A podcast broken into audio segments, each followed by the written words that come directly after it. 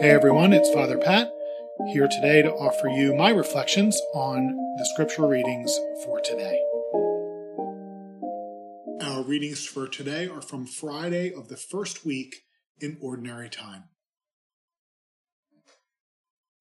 A reading from the letter to the Hebrews.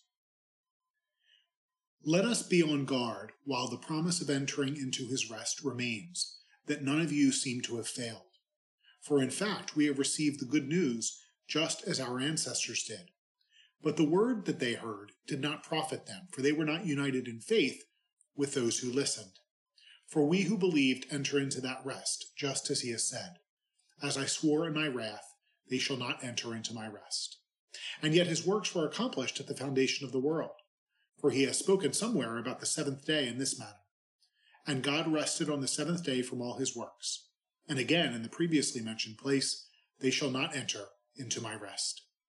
Therefore, let us strive to enter into that rest, so that no one may fall after the same example of disobedience. The word of the Lord. Thanks be to God. Our response Do not forget the works of the Lord. Do not forget the works of the Lord. What we have heard and know, and what our fathers have declared to us, we will declare to the generation to come the glorious deeds of the Lord and his strength. Do not forget the works of the Lord. That they too may rise and declare to their sons that they should put their hope in God, and not forget the deeds of God, but keep his commands. Do not forget the works of the Lord. And not be like their fathers, a generation wayward and rebellious, a generation that kept not its heart steadfast, nor its spirit faithful toward God. Do not forget the works of the Lord. The Lord be with you. A reading from the Holy Gospel according to Mark. Glory to you, O Lord. When Jesus returned to Capernaum after some days, it became known that he was at home. Many gathered together so that there was no longer room for them, not even around the door, and he preached the word to them. They came bringing to him a paralytic carried by four men. Unable to get near Jesus because of the crowd, they opened up the roof above him. After they had broken through, they let down the mat on which the paralytic was lying. When Jesus saw their faith, he said to him, Child, your sins are forgiven.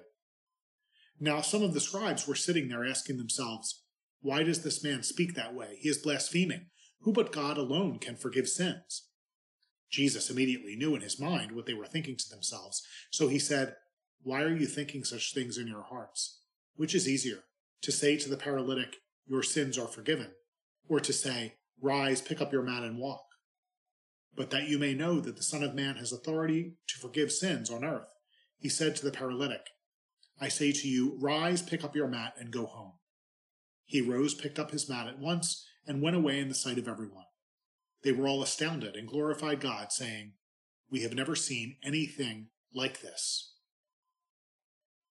The Gospel of the Lord. Praise to you, Lord Jesus Christ. The people of Israel believed in a physical connection between sin and illness. If you were afflicted with a debilitating disease, it was the result of your personal sin. You could say then that sin was crippling.